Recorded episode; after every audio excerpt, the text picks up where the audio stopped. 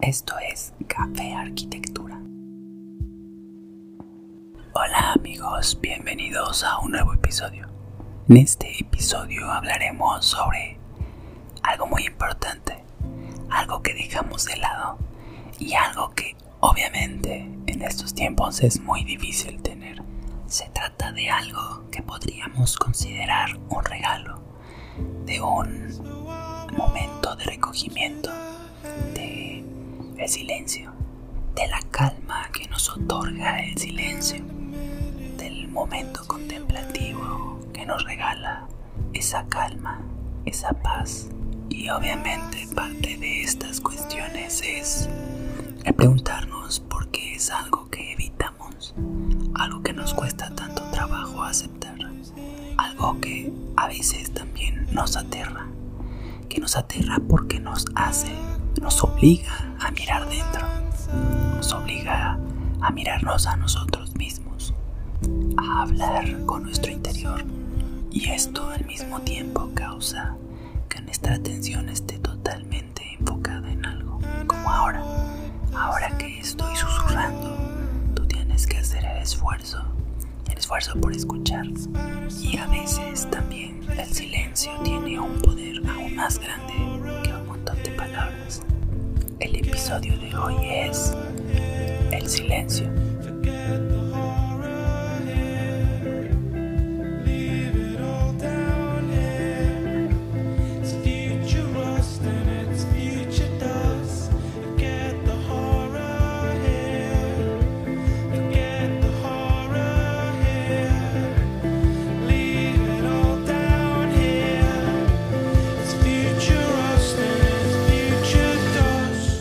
Creo que cada vez es más recurrente.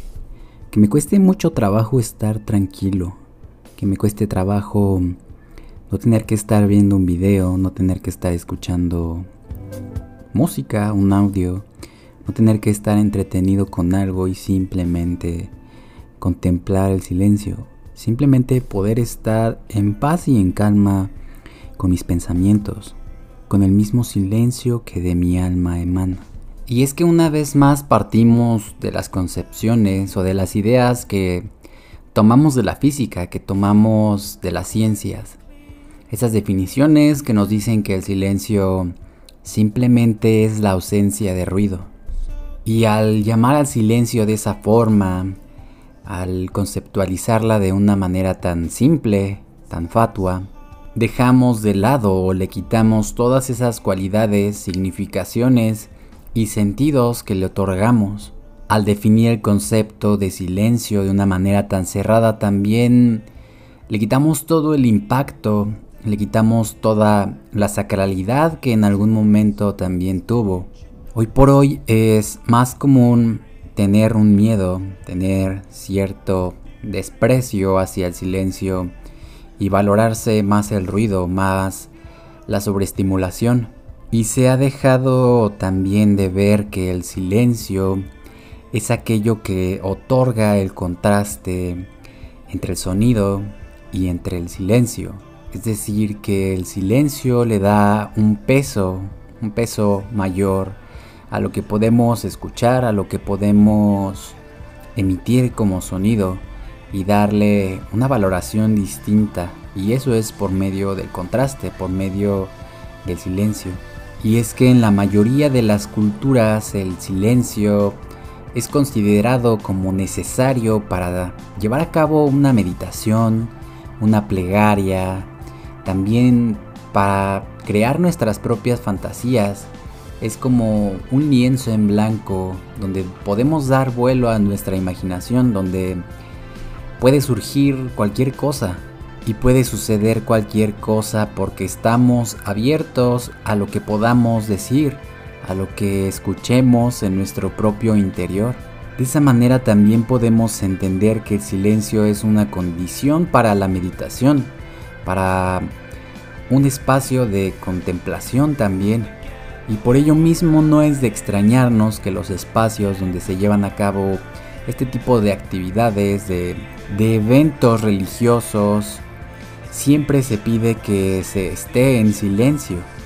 Y por ello mismo en países como Japón, se valora mucho y se respeta mucho también el silencio. Es decir, que la valoración que se tiene acerca del silencio en ese país es muy diferente que en México. En México siempre estamos gritando, siempre hay mucho ruido y a la gente por lo común poco le importa si lo que está escuchando, si el ruido que está haciendo es demasiado. El respeto al silencio es nulo o muy poco. Y es interesante porque el silencio es una cualidad, una cualidad que nos habla sobre la intimidad de los lugares, de la intimidad del hogar y que todo ello está tejido sobre un lienzo pintado por el silencio. Cuando imaginamos o cuando pensamos acerca del hogar, acerca de un templo, acerca de un lugar íntimo, siempre pensamos en un lugar tranquilo, en un lugar en paz, en un lugar que esté en silencio. Y por ello mismo es muy importante retomar este tema del silencio porque es algo que se deja mucho de lado, pero es una cualidad, una condición también muy importante dentro de la vida del ser humano y asimismo también dentro de la arquitectura. Es como un preludio, como una preparación, una preparación que nos hace estar abiertos a lo próximo, a aquello o aquel sonido que nos hará vibrar. Y un ejemplo muy claro que todos hemos vivido es cuando durante la noche, en las noches que ya es muy tarde, que la temperatura empieza a bajar y que las casas, que los muebles comienzan a crujir, esos sonidos son o se perciben de una manera diferente, ya que todo está en completo silencio. El contraste se hace aún mayor y esos crujidos son todavía más perceptibles. Y es por eso mismo, por esa misma razón, que nos aterra tanto el silencio. Nos aterra porque es como si el silencio le agregara cierta cristalinidad a los próximos sonidos o a los sonidos que se presenten posterior al silencio. Asimismo, el silencio también es una manera de sensibilizarnos de nuestros propios sentidos, de nuestra propia audición y al mismo tiempo hacer más perceptivos acerca de nuestra audición también tendemos a ser más cuidadosos con las palabras que utilizamos, con las expresiones que queremos dar. Es como aquella frase que dice que si lo que no vas a decir es más hermoso que el silencio, mejor no lo digas. Y como ya lo habíamos platicado en capítulos anteriores, es que así es como nos damos o nos percatamos realmente sobre muchas cosas por contrastes. Es por eso que el silencio es también muy, pero muy importante porque es aquello que le da un contraste y un peso al sonido. Y es que hoy por hoy en el día a día es muy complicado escuchar las palabras que emanan de nuestra alma, de nuestro propio interior. La sociedad, la cultura nos ha empujado a tener que someternos al ruido, a tener que escucharnos los unos a los otros y no escucharnos a nosotros mismos. Y esto tiene efectos muy importantes dentro del ser humano, ya que también afecta nuestra propia estructura al tener tantos estímulos, tantos sonidos, tanto ruido, es muy complicado que nos detengamos para escucharnos a nosotros y asimismo también para valorar nuestro propio silencio y también nuestra palabra. Y todo ello tiene mucho que ver con la sensibilidad, con que nos hemos hecho insensibles a, los ruidos, a todos los ruidos que percibimos. El ruido nos homogeniza en una masa que escucha, nos hace partícipes del mismo ruido, del mismo caos y al mismo tiempo también nos hace partícipes de él. Nos hacemos uno solo con el ruido y con el caos. Para contrarrestar todo ese ruido, todo ese bullicio y todo ese caos, tienes que tener una fuerza y una voluntad muy grande. Una voluntad muy grande por escuchar tus propios pensamientos, por soportar también el silencio, el silencio que te habla de lo infinito, de lo insondable. Y es que el sonido también nos ayuda para dimensionar los lugares donde estamos. En el lugar que estoy yo ahora mismo puedo utilizar un tono de voz bastante bajo y puede escucharse perfectamente desde cualquier rincón. Pero si voy a un lugar más amplio, más grande, va a ser necesario que alce y que aumente el volumen de mi voz para que pueda escucharse de manera clara. Y por el contrario, el silencio nos habla de lo infinito, de algo que no podemos tener una referencia de el lugar o de la cantidad de volumen que necesitamos para llenar ese espacio, precisamente porque nuestra voz es como si fuera tragada por un abismo y aunque intentésemos llenar ese espacio sería imposible. De esta manera el silencio puede ser interpretado como una medida del infinito, una medida de lo eterno también. Es por ello mismo que cuando alguien muere también se dice que está en silencio, que está en calma y está en paz. Y por cómo está configurada la sociedad y la cultura de hoy en día, el mismo silencio se ha vuelto un privilegio. Un privilegio porque la normalidad o la norma o la regla en general es que todos estemos inmersos en un ruido. Y eso sucede desde hace muchos años donde los grandes poetas, los grandes escritores, se reservaban esas horas en las que no había prácticamente ningún sonido de las ciudades para escribir y para meditar esas horas en las que la mayoría de las personas duermen, que son de las 12 a las 4, 5 de la mañana, es cuando menos ruido puede percibirse. A esas horas es muy sencillo disfrutar del silencio, un silencio que lo que hace es evidenciarnos nuestra sensibilidad, nos abre los oídos a nosotros mismos y hacia el mundo también es como una invitación a la contemplación, una invitación a convertirnos uno con la escucha del silencio, de lo eterno, de lo insondable, de lo infinito. En esos momentos de la noche el silencio lo abarca todo y al abarcarlo todo nos hacemos uno con él y asimismo estamos en una conexión distinta con el mundo. Nuestro oído o nuestra audición no se hace una idea concreta de algo que tiene que escuchar, sino que escucha todo. Se encuentra en una conexión aún más compleja y aún más completa con el mundo, donde somos capaces de escuchar los sonidos más imperceptibles. En esa cualidad del silencio, cualquier susurro se vuelve una sutil invitación a, a su escucha, a la escucha de esos sonidos.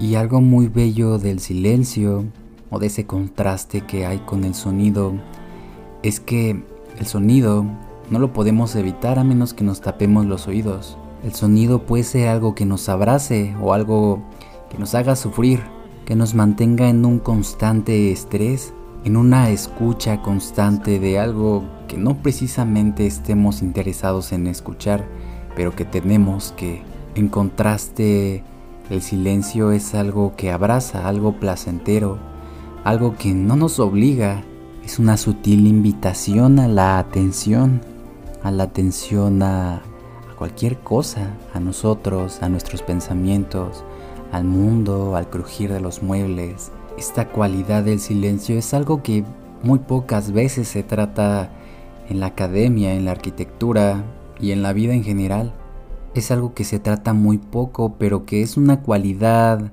muy importante, es una cualidad que valdría la pena explotar y más en estos días.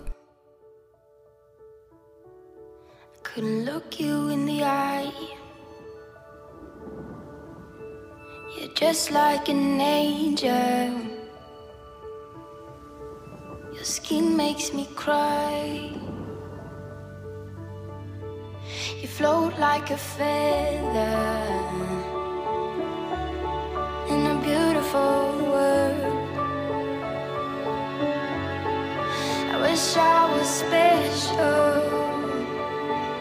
Cuando se habla sobre arquitectura siempre se habla de muros, de espacio, pero muy pocas veces o nunca se habla sobre el silencio, que es una cualidad, una cualidad que debería de evocar, que debería de explotar o de hacer uso la arquitectura. Hay casas que nos hablan sobre el silencio, donde en el mismo entrar a esa casa se respira la calma, se respira ese silencio y esa cualidad esa cualidad también tendría que ver o tiene que ver con lo arquitectónico, con lo arquitectónico que puede llegar a ser ese objeto. Y creo que gran parte o muchas de las obras importantes, de manera consciente o de manera inconsciente, hacen una explotación de ese silencio. En lo personal siempre se habla mucho de Barragán, de sus colores, de las escaleras, pero jamás se habla sobre ese silencio de ese silencio que, evoca o que explota dentro de sus obras, de esa introspección a la cual siempre tuvo una inclinación o una predilección. Y creo que precisamente si la obra de Barragán tuvo un impacto tan grande, fue por una conjunción de elementos, donde el silencio, la intimidad, la introspección, eran explotadas por los contrastes, los contrastes de luz, los contrastes de colores. Es decir, que Barragán no hacía un uso burdo del color donde nos aventaba a la cara un montón de colores, sino que hacía un uso pensado, un uso consciente, un uso reflexivo acerca de los elementos que debían impactar, que debían contrastar. Y de esa manera podemos entender que la obra de Barragán hablaba más sobre el silencio, sobre una obra que guardaba silencio, sobre una obra que estaba en paz y que daba pie a las reflexiones del ser humano habitador. No se trataba de una obra o de una casa que se imponía al sujeto habitador, sino de un escenario, un escenario en blanco, un escenario en blanco que le hablaba de la tranquilidad, de la paz, de la calma, que lo invitaba a ver hacia adentro de sí mismo, que le daba una voz a ese ser humano. La simpleza que tenía la mayor parte de los elementos que había en sus casas nos habla también de una reducción de los elementos, una reducción de los impulsos a los cuales podríamos hacer interpretaciones. Se trata de una reducción necesaria, de una reducción que otra vez nos habla, nos grita sobre una mirada hacia nosotros mismos, hacia el interior. Y creo que un rasgo muy importante dentro de la arquitectura de Luis Barragán es que ninguno de los elementos que tiene ninguna de sus casas grita, ninguno es algo que se imponga sobre las personas y que los abrumen. Por el contrario, es algo que invita, es algo que da una apertura es como un recipiente abierto para nosotros. No se trata de la arquitectura por sí misma, sino más bien, y en todo caso, de un espejo, un espejo que nos hace voltear la mirada a nosotros, al mundo, al silencio, a la paz, a la calma, y nos invita también a la meditación.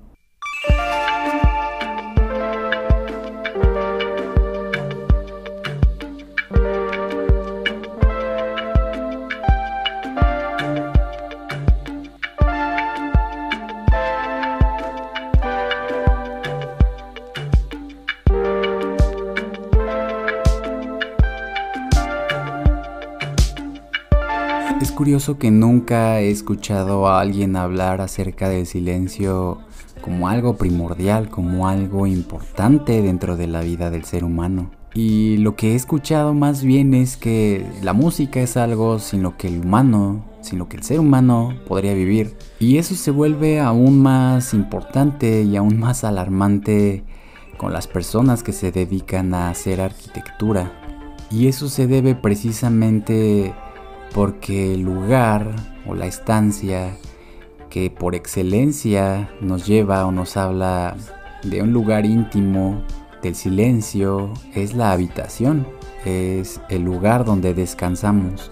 Esa habitación nos habla de una especie de caparazón, de un lugar secreto donde podemos ser nosotros mismos, de también un lugar o un espacio propio en el mundo y asimismo también de un lugar donde ya no hay necesidad de las palabras, donde no necesitamos comunicarnos con nadie, sino más bien con nosotros mismos solamente. Y eso nos habla también de esa necesidad de encontrarnos, de reconocernos a nosotros mismos. Por eso mismo en el bloque pasado hablaba que la arquitectura también se vuelve un espejo y se vuelve un espejo en ese sentido, en el sentido en que nos permite reconocernos, que nos permite escucharnos, que nos permite volver la mirada hacia nosotros. Y es por ello mismo que he dicho muchas veces que no se trata sobre la arquitectura en sí misma,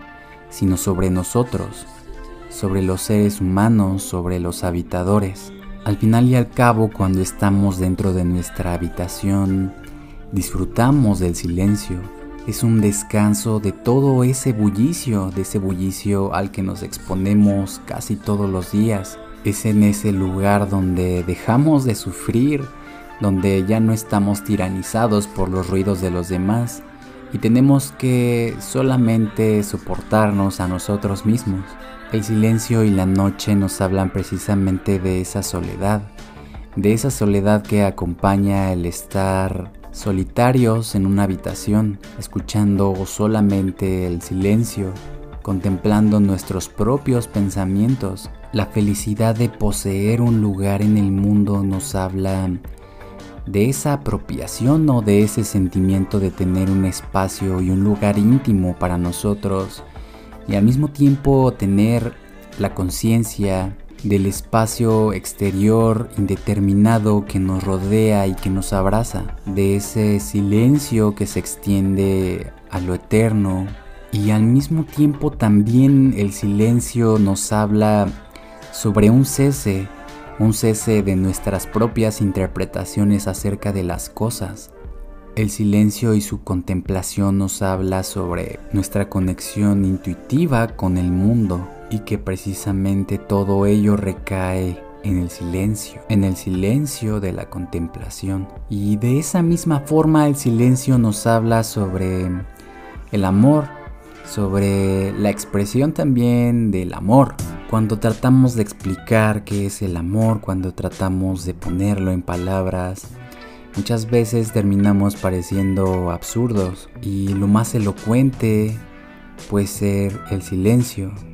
Y asimismo también cuando quieres expresar algo, quieres hacer sentir a esa persona tu amor, no lo haces con palabras, sino más bien entre silencios, entre caricias, entre miradas. El silencio se convierte en un lugar donde se sobreentienden las palabras, donde se sobreentienden también los significados y en donde el lenguaje sobra. El silencio también es algo inefable, algo que no podemos explicar con palabras, que podemos bien tratar de utilizar nuestro lenguaje poético, de la experiencia que tenemos acerca de él, pero que en sí mismo no sabemos cómo definirlo.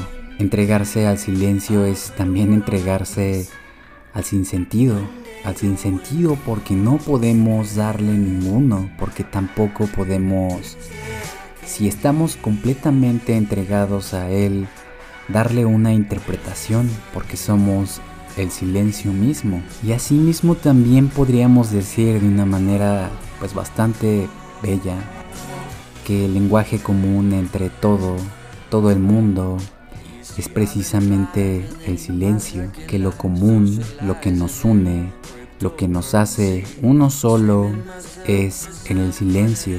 Cuando realmente comenzamos a ver al mundo es cuando nos callamos, cuando dejamos de interpretar, cuando dejamos que el silencio se apropie de nosotros y dejamos de decir nuestras palabras. Cuando nos entregamos al silencio, nos entregamos también a los objetos, nos entregamos también al mundo y le guardamos cierto honor o cierta dignidad a las cosas al no tratar de interpretarlas. Por esa misma razón podríamos decir que el silencio es el lenguaje del alma, es el lenguaje del ser. Y también sería interesante plantear que el silencio podría ser o es lo que prima y no precisamente el sonido que el silencio es como una precondición del mundo y el sonido son como acontecimientos que suceden sobre ese silencio. Es como decir que el silencio se suscita precisamente por el sonido, pero que el silencio es la precondición para que haya precisamente sonido, que se trata de una relación indisoluble entre silencio y sonido y que cada uno de ellos aporta, transforma y da un peso específico a cada uno de ellos, como el yin y el yang. Y de esa misma manera también podríamos interpretar que el silencio es el que crea los sonidos, es lo que permite precisamente que se den. Si modificamos ese pensamiento donde lo que prima o lo que está por encima del silencio es el sonido y lo invertimos, cambiaría también la manera en la que nosotros mismos utilizamos nuestro lenguaje, la manera en la que nos movemos en el mundo y producimos sonidos, nos haría más conscientes de todos nuestros actos, nos haría más conscientes también de todo aquello que pensamos y queremos expresar en palabras o en sonidos. Y es también interesante esta interpretación ya que las palabras, el lenguaje, los sonidos nos llevan al engaño, nos llevan a creer que nosotros controlamos el sentido del mundo. Al contrario, el silencio es algo inaprensible, es algo que no podemos ni siquiera comprender, ni siquiera poner en palabras. Es algo que escapa completamente de toda nuestra comprensión. Y esto se debe precisamente a la cualidad del silencio, el silencio que llena todo, el silencio que se suscita en sonidos en algunas partes, pero que tiene una primacía que lo abarca todo, que abarca incluso todo aquello que está fuera de este planeta. Lo que prima es el silencio.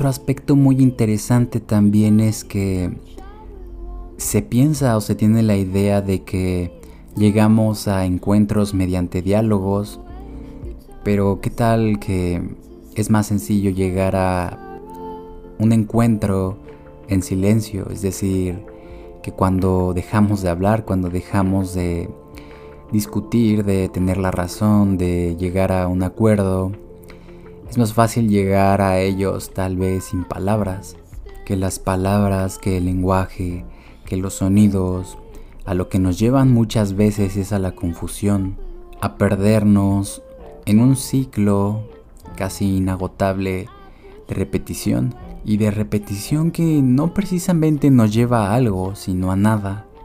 Nos lleva a dar más vueltas sobre lo mismo y algo muy curioso sería que nos planteáramos la pregunta de cómo sería capaz yo de llegar a la luna o de conectarme de una manera concreta con ella, con palabras o en silencios, teniendo una experiencia de esa luna que ilumina todo, que me invita a soñar, o por el contrario tratar de definirla de alguna manera de convertirla en un concepto, de convertirla en una idea y tratar de definirla.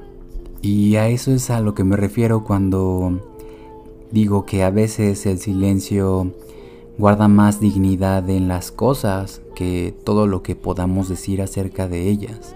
Podemos decir muchas cosas acerca de todo desde nuestro muy particular y cerrado punto de vista, pero jamás podríamos abarcar todo aquello que hace que esa luna sea luna. Y también jamás podríamos llegar a expresar todo lo que nos hace sentir esa luna, todo lo que evoca, todas las interpretaciones, todos los sentidos que podríamos darle. Por eso mismo podría decirse que vale más o guarda más dignidad el silencio acerca de lo que podría decirse de la luna o de algún objeto o de alguna cosa o del mundo entero que los millones de palabras que podría decir acerca de ellos. El silencio también nos habla de la soledad y nos habla de la soledad porque la contemplación muchas veces o la mayoría de las veces se lleva a cabo cuando estamos solos, cuando somos capaces de centrarnos en nosotros mismos y después o posteriormente llevar a cabo una contemplación del mundo. Pero creo que esa interpretación también es un tanto cerrada porque mm, se puede también estar en silencio con otra persona y precisamente ese silencio, ese silencio que se puede guardar o que se puede generar con otra persona es todavía más importante y es todavía más importante porque nos habla de una comunión, de, de compartir el mismo silencio, de ser partícipes de una misma contemplación, de una contemplación que puede ser de la otra persona, del ser de la otra persona. Y así podría decirse que se está utilizando el lenguaje del alma, que ya no se está utilizando el lenguaje para tratar de definir a la otra persona, sino que se está contemplando su ser, que se está ahondando en la esencia de esa otra persona, que se está viendo con ojos que ya no juzgan a esa otra persona.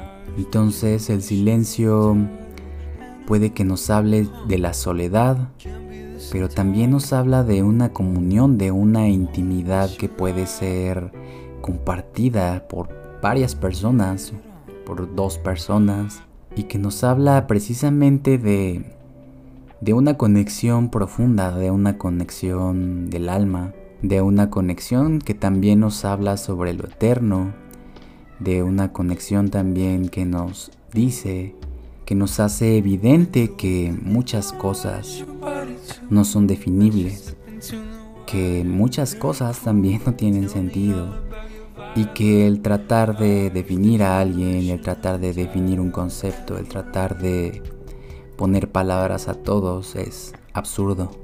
El silencio de esta manera también es volver a la esencia y al fondo del humano, al fondo y a la esencia que caracteriza también al ser humano. Se ha dicho mucho que una característica que define al ser humano es el lenguaje simbólico, son las palabras. Pero se deja de lado también que el silencio es algo que tal vez caracteriza a todos los seres, y no solo a todos los seres, sino al mundo en general.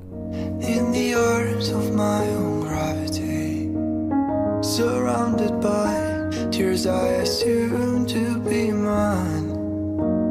We call home this dirty pile of coffee cups, this old tree we never wanted to climb. Carry on, we'll see how perfect life is now. Espero que este episodio te haya hecho reflexionar acerca de los entendimientos que tienes sobre el silencio, de la supuesta primacía que tiene el sonido, el ruido y el bullicio dentro de la vida de todos. Y al mismo tiempo también es una invitación a guardar silencio, a que te escuches a ti mismo, a que utilices el lenguaje del alma, no solo contigo, sino también con las otras personas, que dejes de juzgar, que dejes de tratar de definirlo todo que contemples el mundo para tener una conexión más profunda, una conexión del ser con todo, una conexión que te haga sentir partícipe de este mundo, una conexión que te haga sentir uno con el mundo. Y asimismo también es importante que dentro de las reflexiones que haces de tu arquitectura, de lo que haces dentro de tu vida diaria, tomes en cuenta que el silencio es parte también de tu vida, es parte importante en la cual puedes llevar a cabo las reflexiones sobre lo que has vivido, sobre la persona en la que te has convertido. Es un espacio, un lugar donde puedes mirarte al espejo, reconocerte, construir una imagen sobre ti mismo y guardar silencio, estar en comunión contigo mismo y con el mundo. Por mi parte sería todo. No me queda nada más que agregar que la forma más fácil de suscribirte es yendo a la página que es cafearquitectura.com.mx, vayas a la pestaña que dice podcast y en la parte de abajo están los enlaces a las diferentes plataformas de distribución. Sin nada más que agregar, Gabriel se despide. Adiós.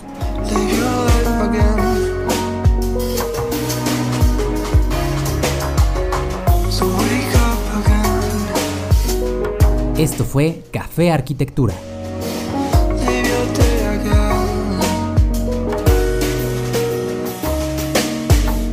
El nombre de las canciones, en orden de aparición, es el siguiente. Spanish Sahara, The Falls, Reçu de February.